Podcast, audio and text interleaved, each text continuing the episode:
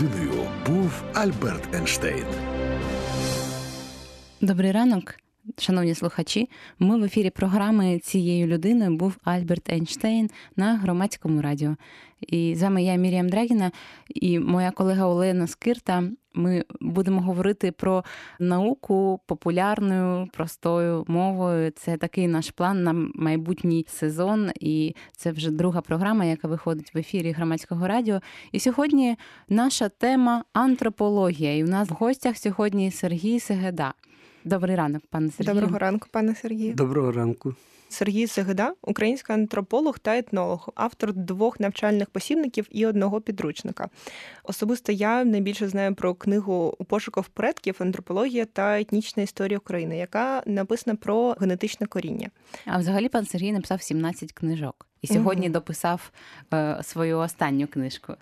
Так, про це він розповість. Ще він науковий співробітник Інституту народознавства НАН України і е, єдиний взагалі в Україні доктор історичних наук за двома спеціальностями антропологія та етнологія. Але сьогодні ми поговоримо лише про антропологію. Антропологія це наука, що вивчає людину, наукових дисциплін дві: соціальна антропологія і біологічна. Біологічна, власне, вивчає зміни людини під впливом природного і статевого відборів, а соціальна зміни під впливом навколишнього суспільства. На якомусь етапі вони перетинаються насправді і в цілкому зрозуміло, що тут соціальна антропологія, а не фізична. Знаєте, на жаль, я вас змушений засмутити. Ви так. помиляєтесь. Термін антропологія має е, значно ширший зміст, ніж те, що ви окреслили. Взагалі, антропологія цей термін вів у науковий обіг визначний давньогрецький філософ-мислитель Аристотель, який жив у IV столітті до нашої ери. І цей термін не зовсім далий в тому сенсі, що він перекладається як наука про людину. Антропос людина, логос наука. А наука про людину це, можна сказати, все. Весь комплекс гуманітарних знань.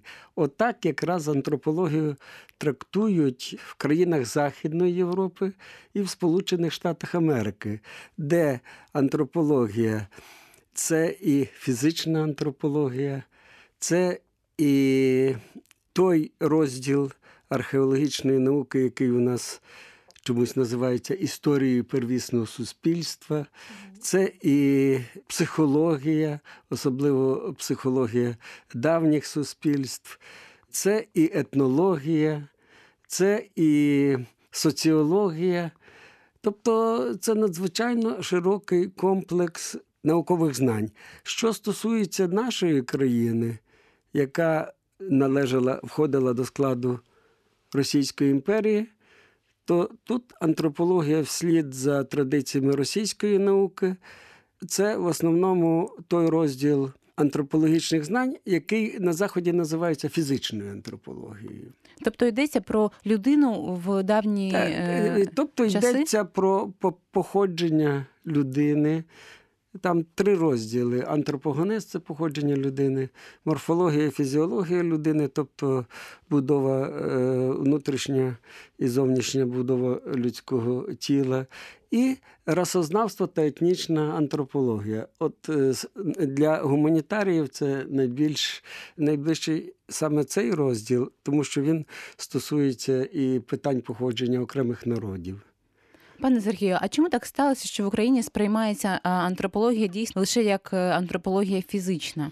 Ну тому що такі традиції вітчизняної науки, хоча вони ці традиції е, утвердилися за е, в часи радянської влади, тому що, наприклад, засновник вітчизняної антропології, визначний народознавець Федір Вовк він трактував антропологію значно ширше. Принаймні, е, Федір Вовк включав в систему антропологічних знань, по-перше, власну антропологію, тобто фізичну антропологію, далі етнологію і первісну археологію.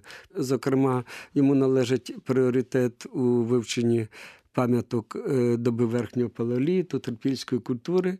І ці знання він також відносив до антропології.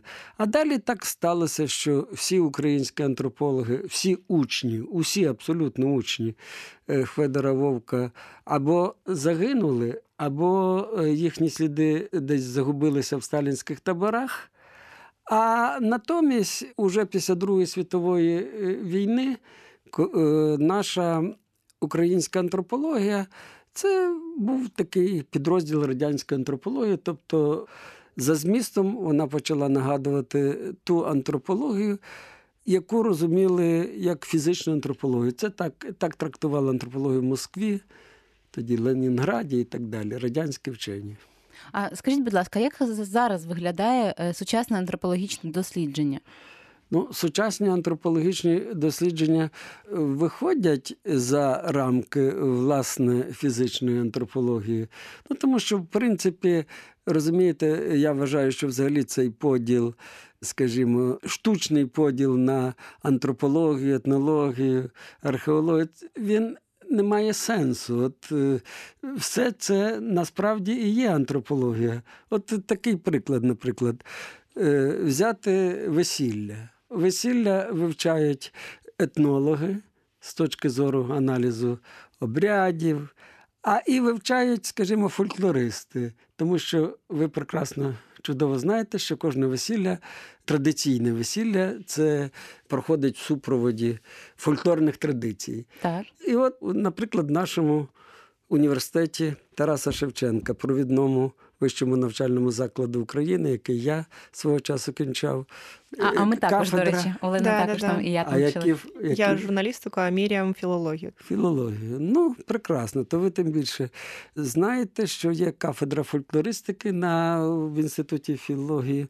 Так от, виходить так: обряди вивчає кафедра етнології, яка базується на історичному факультеті, а е, фольклорний супровід е, весільної обрядовості кафедра фольклористики. Ну, на мій погляд, це абсолютно е, позбавлено будь-якого сенсу. Угу. Звичайно, ну, але так сталося. І тепер уже об'єднати навіть в організаційному плані. Це дуже тяжко. Хоча в ідеалі, а ви знаєте, ці думки іноді це відомо матеріалізуються. В ідеалі повинен бути один інститут людини. І от тому інституті людини там би знайшли місце і в царині фізичної антропології, і етнологічні дослідження, і археологічні дослідження, і не лише. Та ж психологія, ну як можна зрозуміти вчинки там, скажімо, первісних людей. Ну треба, так, описати їх треба поведінку. Дуже добре знати такі основи психології, основи поведінки людей, які теж базуються і на різних етнологічних спостереженнях над суспільствами, які називають відсталими, а насправді вони просто залишились на певному рівні розвитку, пішли своїм шляхом і не такі відсталі, як ми думаємо.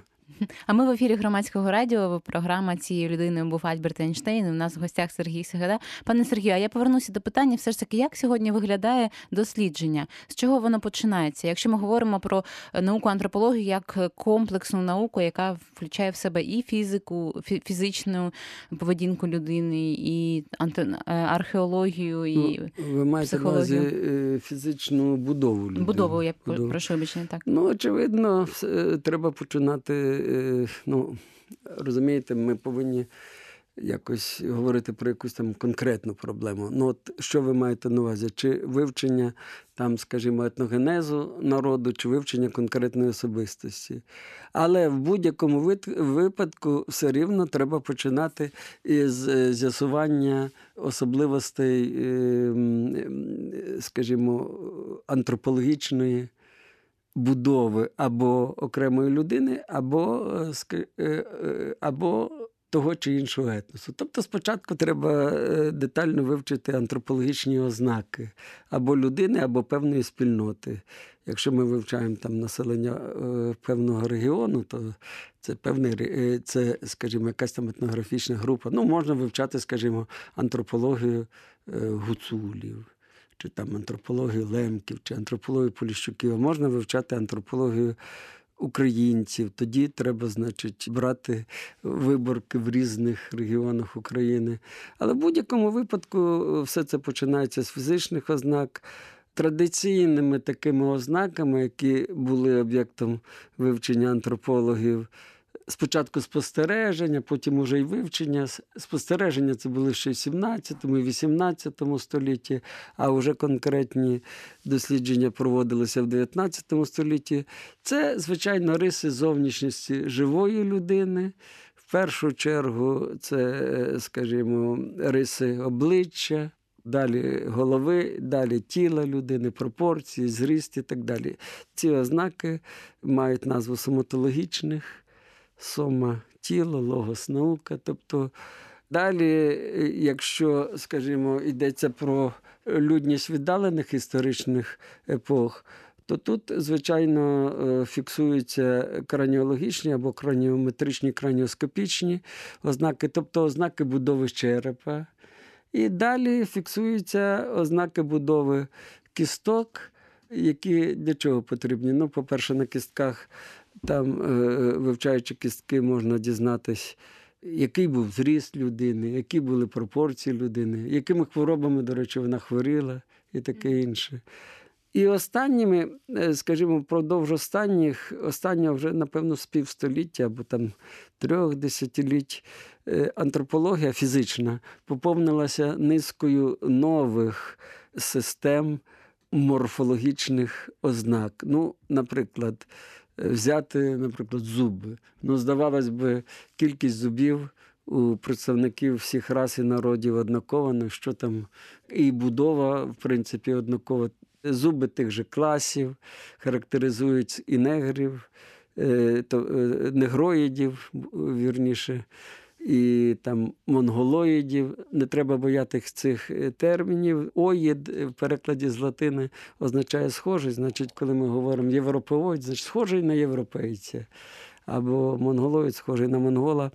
Так от, е, виявляється, е, дійсно так. Всі народи світу мають однакову кількість зубів, які відносяться до одних і тих же класів. І, скажімо, ці е, моляри, або, як е, в народі кажуть, кутні зуби мають е, однакову кількість горбиків і таке інше. Але виявляється, є такі дрібні деталі, які відрізняють один народ, і тим більше одну велику таку расову групу від іншої. І таким чином, коли вчені помітили це, виникає новий напрям антропології одонтологія. А та частина антропологічної одонтології, яка вивчає власне особливості будови зубів тих чи інших народів, називається етнічною антропологією. І, між іншим, дуже цікава і перспективна наука, е, вірніше розділ антропологічної науки, тому що він дозволяє з'ясувати безпосередній зв'язок між сучасними і давніми популяціями. Річ у тому, що зубні ознаки вони не залежать від умов зовнішнього середовища і не змінюється впродовж е, епох. Лише там, ну скажімо, зуби стають більш е, дрібними і не такими масивними, скажімо. Е, наші зуби зуби сучасної людини, звичайно, не такі масивні, як зуби кроманьонців. Їм треба було вживати грубу таку їжу. Мабуть, сире м'ясо. Так, так, ну сире, не сире, люди любили завжди м'ясо підсмажене, але з того часу, як в нашому раціоні з'явилися е, різні мучні продукти, а ще як цукор то зубами почалося діяти лихо. Ну, по-перше, вони почали псуватися, таке інше.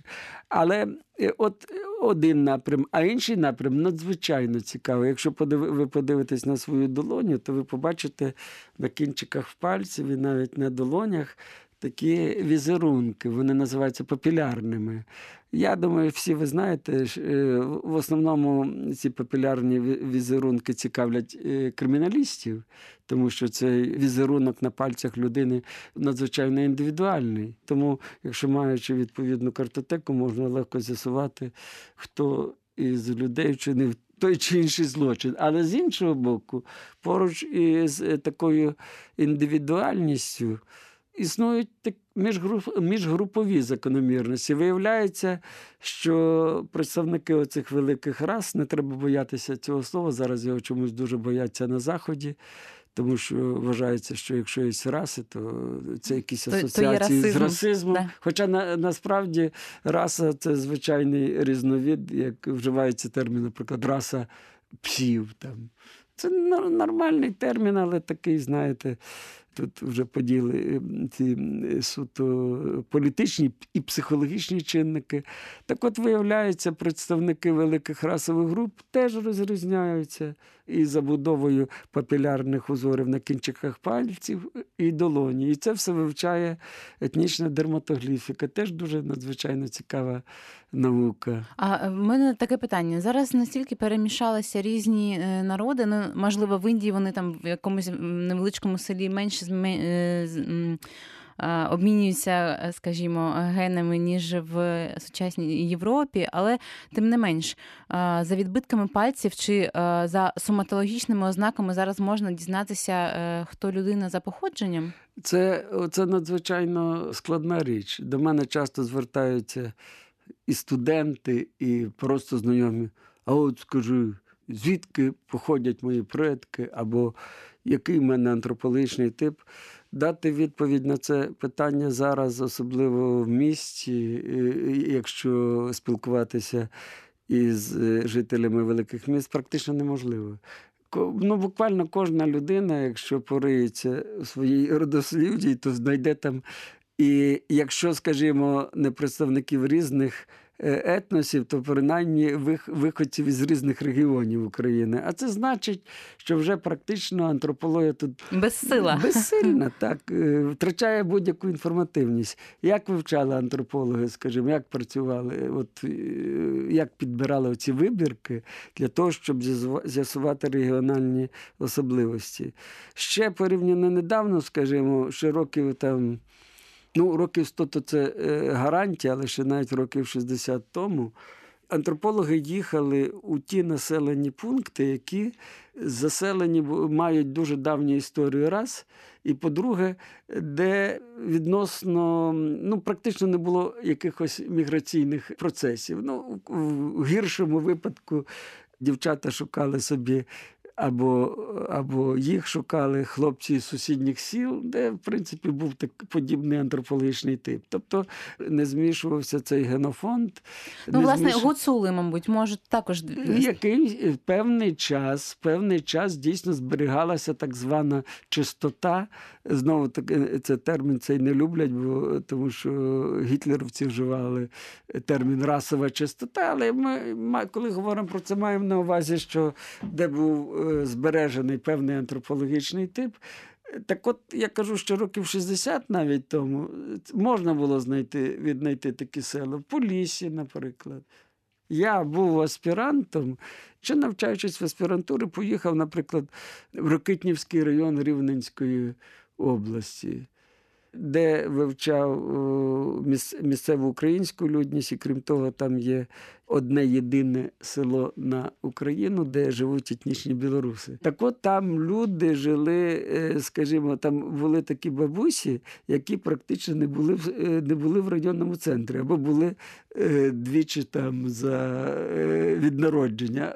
А все життя прожили собі в селі. Відповідно, якщо там чоловік був з того села.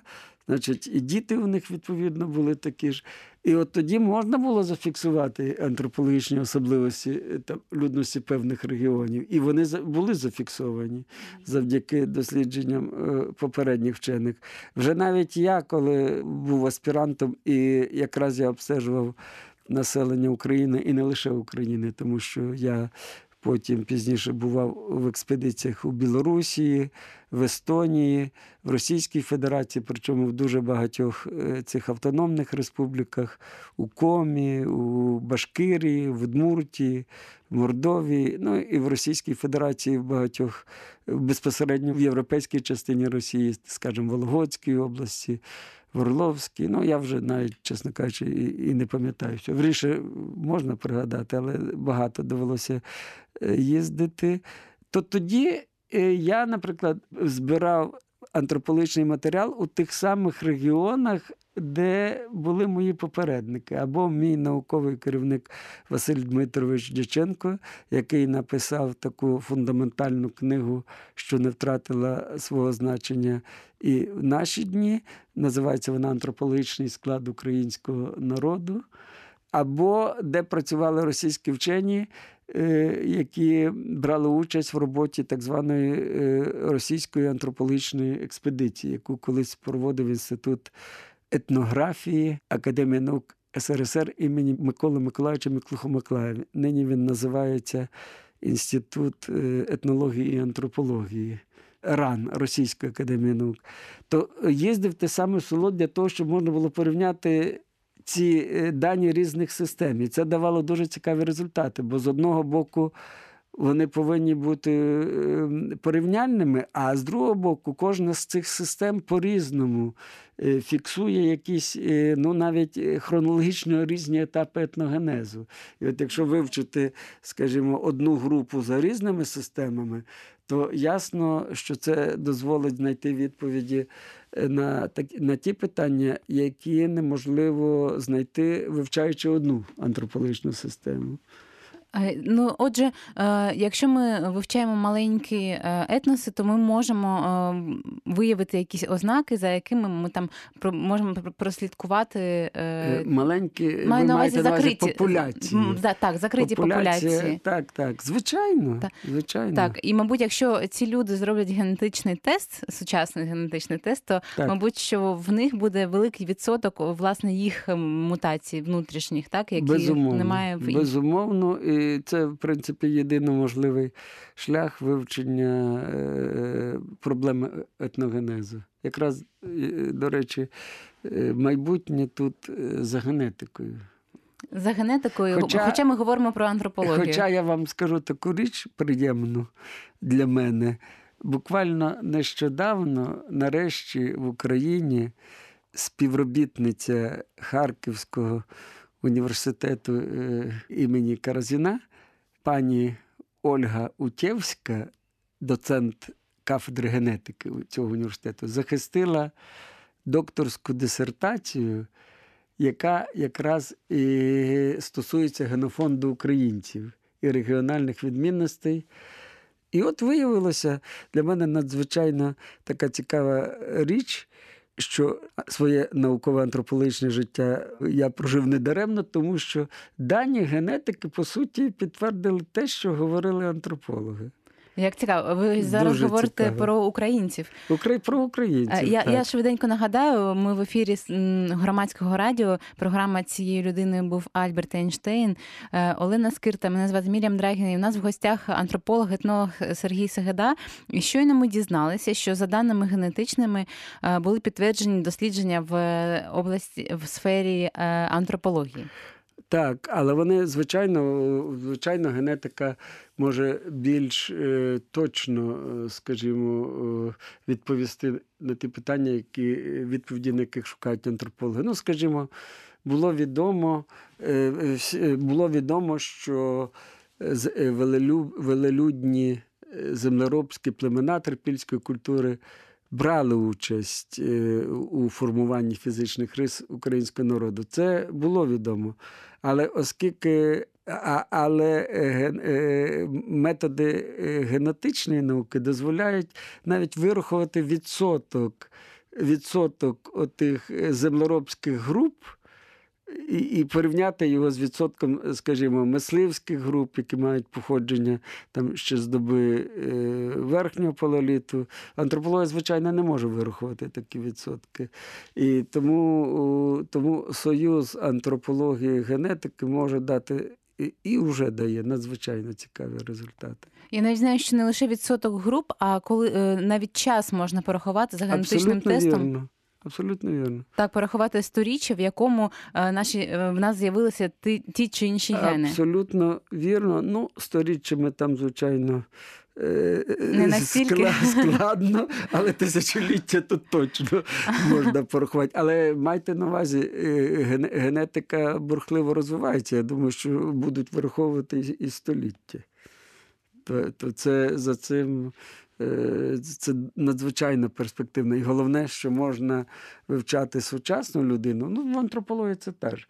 Вивча... Можна вивчати сучасну людину, а фіксувати ті процеси, які були е, в сивій давнині. В антропології це теж так, тому що от е, населення Полісся, про яке я вже сьогодні е, згадував, так от ще, е, ще Федір Вовк написав у своїй відомій праці розділі е, розділі антропологічної особності. Ну, Ця робота вийшла в Петербурзі, тому була написана російською мовою. Вийшов такий двохтомний збірник в 1916 році Український народ його прошлим і настоящим. І там Федір Вовк це своєрідна енциклопедія. Вона замислювалася як 16-томна. Але е, царський уряд потім дав дозвіл на е, видання на видання, на видання е, цієї енциклопедії в скороченому вигляді. Лише два томи так довелося скорочуватись. І в ньому у цьому підготовці цього видання брали участь провідні українські вчені. Ну, Грушевський, Вовк і таке інше. Так от він там написав, що в Поліссі заховалося е, в перекладі е, на українську мову, бо потім цю працю переклали. Е, заховалося старовинне населення країни. Василь Дмитрович Дяченко пізніше написав, що в Поліссі, Поліссі збереглися архаїчні протокроманьоїдні риси, тобто риси людей доби верхнього палеоліту, яких умовно називали кроманьонцями. І е, за даними одонтології, які, які отримав я, вивчаючи черепи людей Дніпродонецької культури, це неолітична культура. Так от виявилося, що поліщуки практично нічим не відрізняються від, від творців цієї Дніпродонецької неолітичної культури. Тобто, і ми не знаємо, в нас просто немає е, матеріалів, які відносяться з одонтології, які відносяться до попередніх історичних епох. Тобто Поліссі, в Поліссі досі проживають нащадки надзвичайно давнього населення України. А от, до речі, і дані генетики свідчать про те, що в Україні е, значний відсоток е, е, людей, які виводять своє коріння ще з доби. Ще з доби верхнього палеоліту. Тобто тобто українці в, антропологічному сенсі, в сенсі своїх фізичних ознак, є е, е, автохтонами, нащадками населення, яке тут е, жило з доби верхнього палеоліту. Ну, звичайно, там потім з'являлися нові групи. А, але, пане Сергію, Україна така велика, стільки в нас областей, стільки різних етносів. Ні, етносів у нас ну є етноси, представники Представник... національні меншини. Так, національні меншини, але ж вони також вважають себе українцями, і це нормально. Абсолютно нормально. Так, так. Політич, полі, політична нація включає в себе представників різних е, етнічних груп. Ти, е, ти, е, ти, Людина прекрасно розуміє, що вона росіянин за походження, а, але вважає себе українцем. Це абсолютно нормально. Так, але за останні е, більше 100 років ми, на жаль, е, часто втратили своє коріння і не знаємо точно, звідки ми походимо. Зараз генетичний тест допоможе в цьому. Але для тих, хто його не зробив, е, важко так зразу сказати, що ми поліщуки, ми е, тут вже давно живемо і маємо це коріння. Це може показати лише генетичний тест. А, а, а якщо говорити з позиції курсі антропології. Як дізнатися, хто такі вони, які вони українці, як вони виглядають? Ні, ну розумієте, е, е, ситуація тут така. Більшість дослідників, е, абсолютно всі дослідники, які вивчали антропологію, фізичну антропологію України, відзначали, що переважна більшість населення від 60 десь майже до 60-70% відносяться до одного і того ж типу антропологічного. Його називали по-різному. Скажімо, Федір Вовк називав українським типом. Е, Василь Дмитрович Дяченко центральноукраїнським, Тетяна Іванівна Алєксєєва це визначений російський антрополог, яка дуже багато зробила для вивчення антропології українців і всіх е, слов'янських народів. Вона називала це подніпровським типом і відзначала його своєрідність порівняно з іншими антропологічними типами. Коли я говорю про тип, я маю на увазі територіальне угрупування, а не індивідуальні Мгм. риси.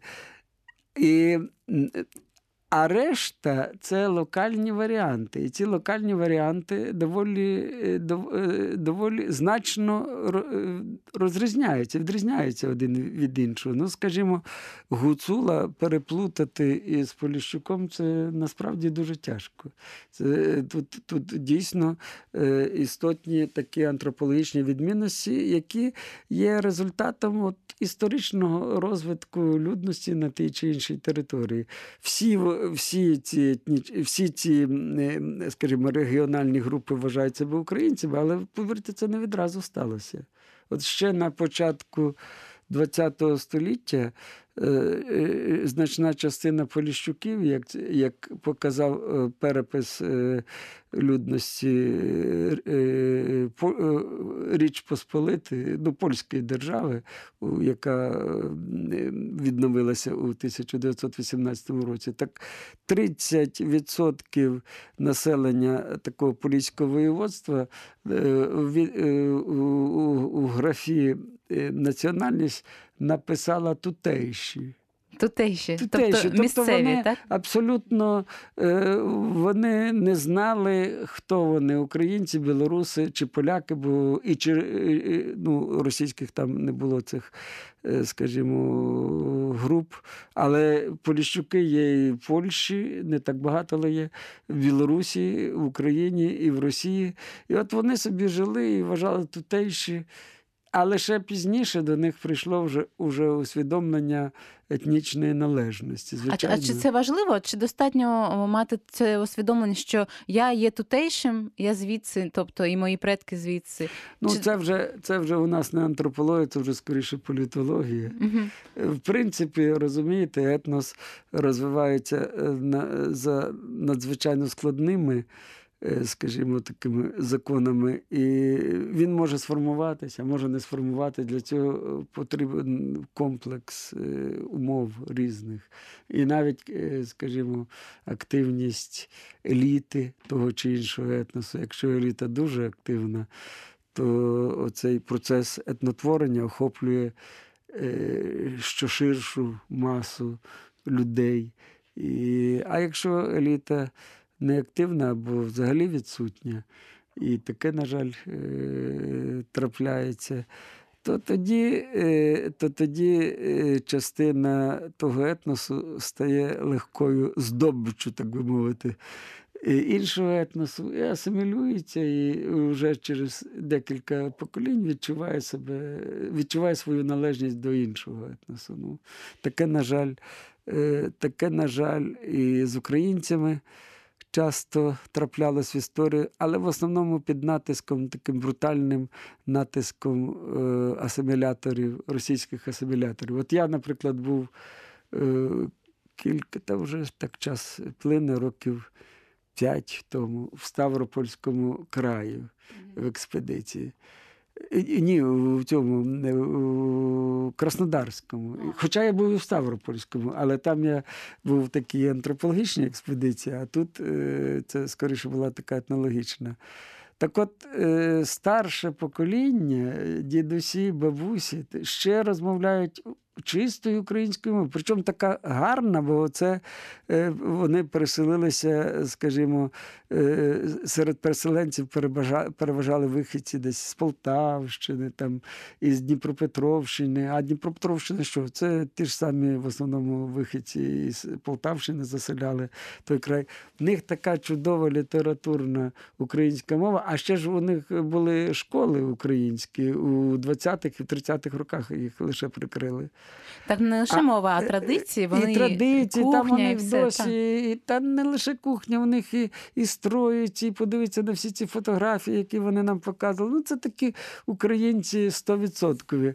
Але після того, коли е, е, були ліквідовані всі школи, розстріляна, абсолютно знищена фізично вся інтелігенція. Там цей процес русифікації набрав, набирав таких обертів, що я ще пам'ятаю, це було задовго до захоплення Криму, і ми там розмовляли. Ми казаки, да, ми пойдемо там. Навіть е, говорили і тоді про цей Крим, і вони нам чітко сказали, що вони підуть за відбирати той Крим. І вони вже ну, в них повністю, я вважаю, що. Е, вони русифіковані знач, знач, зна, значною мірою. Хоча, чесно, відверто кажучи, що це не виключає і зворотнього процесу. Абсолютно, це це залежить від дуже багатьох чинників. Цілком можна українізувати ті регіони, якщо складуться належні історичні умови. Ну там прикладом є території, які було звільнено навіть зараз в сучасній війні. Можемо взяти Слов'янськ, наприклад. Спочатку там в людей були одні погляди, а потім, коли ми туди врешті забрали назад наші міста, вони змінилися. Абсолютно пропаганда. Так. І, Ну але ви ж маєте на увазі, якщо вже ви говорите про Слов'янськ і ці терени там Донбасу.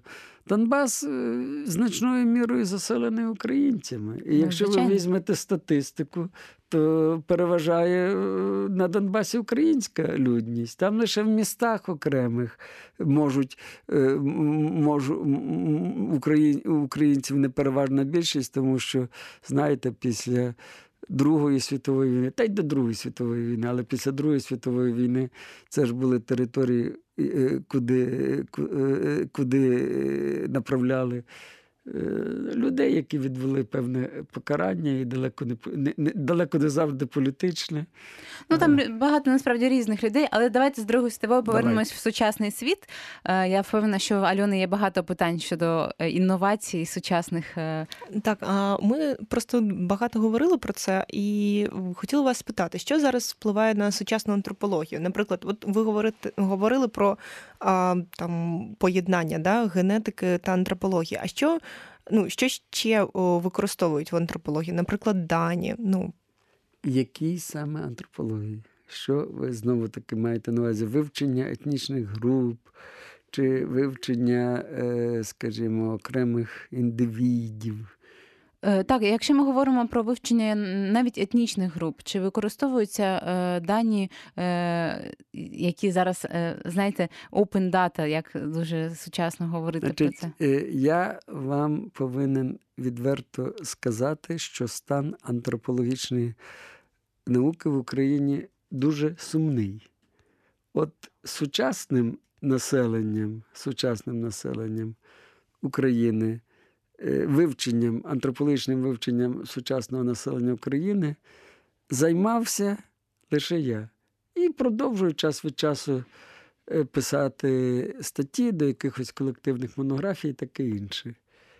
А невеличкий розділ, який є, е, який функціонує при антропологічний розділ, який функціонує при Інституті археології Національної академії наук, вивчає давнє населення України. Давнє населення України. І от такого е, е, антропологічного, е, скажімо, закладу, який би охоплював весь комплекс проблематики, пов'язаної з вивченням етногенезу українського народу, просто немає. Він, до речі, був. Він був після Другої світової війни в Україні був створений за ініціативи визначного не лише поета і літератора, а і вченого Максима Тадеюча Рильського, а також його заступника Костя Григоровича Гуслистого. Вони створили в інституті, тоді цей інститут називався мистецтвознавства е, фольклору та етнографії зараз мистецтвознавства фольклористики та етнології імені Грильського, вони створили там групу антропології. Ну, Це е, група, але насправді це був е, потужний відділ, де працювали і спеціалісти, фахівці палеоантропологи, тобто які вивчали кісткові рештки стародавніх людей, починаючи від найдавніших історичних епох і закінчуючи добою середньовіччя. І була частина співробітників, які вивчали сучасне населення. Той же Дяченко, я його аспірант був.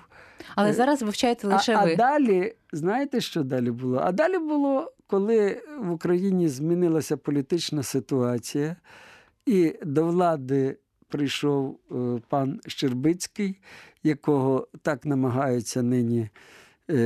Е, Вірніше, ще ще не, нещодавно так намагалися реабілітувати, говорити про його е, внесок в розвиток України.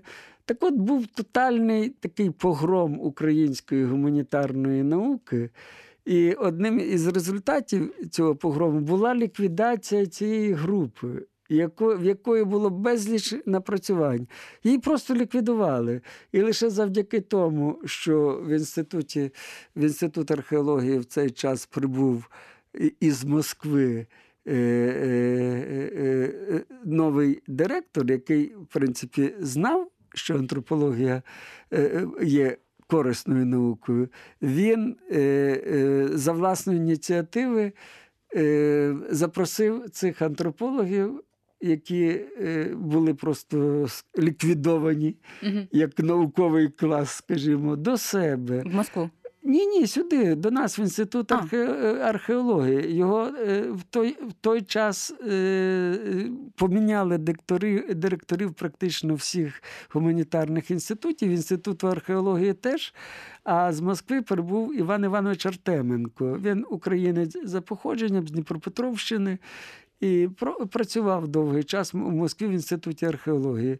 І Він е, чудово розумів, там поруч е, в одному корпусі е, знаходив, сидів, був відділ антропології Інституту етнографії, він чудово розумів, що антропологія це наука, яка корисна для науки. Запросив е, всю цю групу практично в повному складі до себе.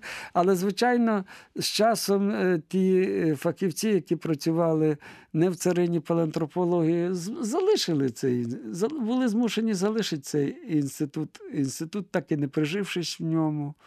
Ну, більшість. Ну, ну, звичайно, І зараз так. немає, просто немає е, кому е, це, ця антропологія. Е, так би мовити, значною мірою тримається на ентузіазмі окремих людей. Але ми можемо часу зараз залишилося обмаль, але ми можемо спробувати вирішити цю ситуацію. І в нас є рубрика Як зайняти ваше місце? Що треба зробити, аби стати антропологом? Антропологом в Україні, де вчитися, куди вступати? Е, я думаю, що єдино можливий шлях.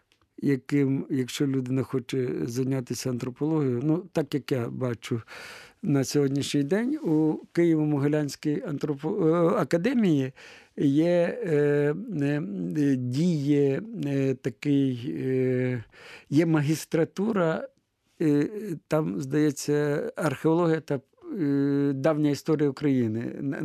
Магістр дисципліна називається е, так. І там там читаються антропологічні курси. Я сам колись там читав. Далі нині там викладають, викладають співробітниці і якраз от е, відділ біоархеології, називається в інституті археології, ну це практично антропології. І, І ви знаєте, і от якраз якщо закінчити. Історичний факультет, хоча для магістратури там, по-моєму, не обов'язково історичний факультет. Магістратура це ж е, якби окрема Е, ну, Якщо вступити на цю магістерську програму археологія первісна і давня історія України, то таким чином можна е, спеціалізуватися із антропології. І такі приклади вже є. Тобто люди, слухаючи курси з антропології, починають цікавитися нею і можуть далі, е, скажімо, вступити до аспірантури, яка час від часу з'являється в інституті археології. І лише такий шлях. Іншого шляху я ну, просто немає. Що насправді сказав Альберт Ейнштейн? Оскільки програма називається цією людиною був Альберт Ейнштейн, е, ми ставимо питання, е, цитуємо якісь е, вислови, і необхідно вгадати, чи це правда сказав Альберт Ейнштейн, чи він не говорив цього. Альберт ну, Ейнштейн сказав або не сказав. Я глибоко релігійний безбожник. Можна сказати, що це свого роду нова релігія. М- Мір'ям може почати і сказати, правда це чи ні. Я релігійний безбожник, це нова Можна релігія. сказати, що це свого роду нова релігія. Е, Релігійний безбожник. Ні, він не говорив цього. Думаю, що не говорив. А я думаю, що міг цілком сказати. Мгм. Так, ви Так. правильно думаєте. А, я програла. Ну, у нас, у нас ще дві спроби, так що будемо, будемо пробувати. Бог це газоподібне хребетне. Сказав або не сказав Альберт Ейнштейн. Ні, не говорив. Я теж думаю, що не говорив. А, так, ви обидва праві. Він не говорив цього. А, це сказав німецький натураліст, і багато хто приписує цю фразу Альберту Ейнштейну. І останнє. А, шлюб це безуспішна спроба перетворити випадковий епізод у щось довготривале. Міг це сказати Альберт Ейнштейн або ні? Як ви думаєте? А він висловлювався на цю тему. Так, міг, Я теж думаю, що міг. Так, ви обидва праві. Ну, поки О, що так, два- да. 2-1. Я програла там одне питання перше. Ну, і що робити?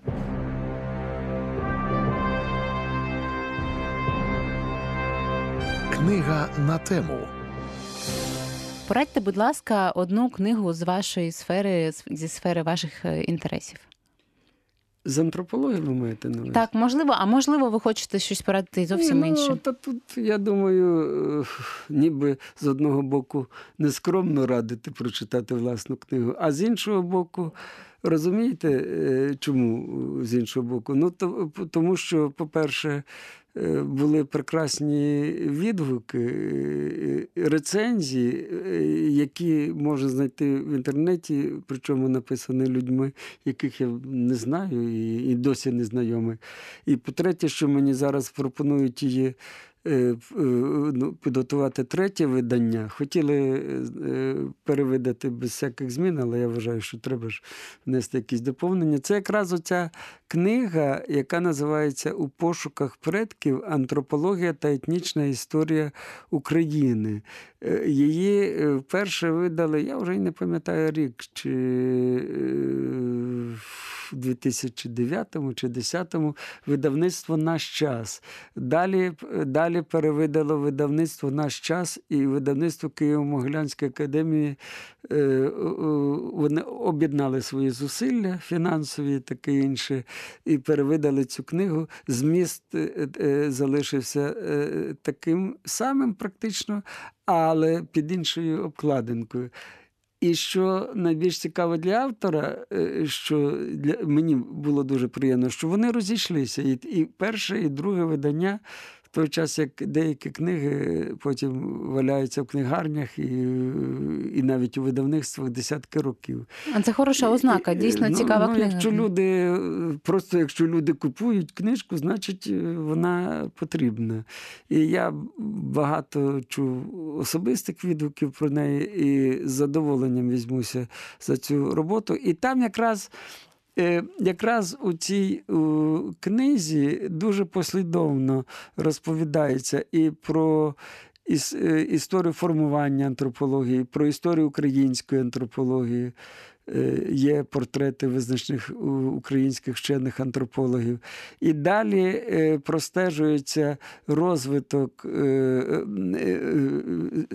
динаміка антропологічних типів на території України, тобто динаміка антрополічного складу давнього та сучасного населення України. От як від, від палеоліту до мезоліту, до неоліту і так далі, і аж, аж до е, сучасного населення України характеризує, дається характеристика антропологічного типу українців, антропологічного складу українців за різними е, морфофізіологічними системами, бо ми сьогодні якось обійшли, скажімо, що є один із напрямок антропології це вивчення груп і різних е, факторів крові. А, це ну теж так. Надзвичайно один із таких дуже цікавих е, напрямків антропології. І от там можна в такому, скажімо, це є популярний виклад основ української антропології. Чому я і раджу е, читати, ну не читати ж, скажімо. Е, широкому колу читачів, там підручник, який так і називається антропологія. Все-таки підручник є підручник. Ну так, це так, вивчати в підручнику. Так, дякуємо дуже, пане Сергію.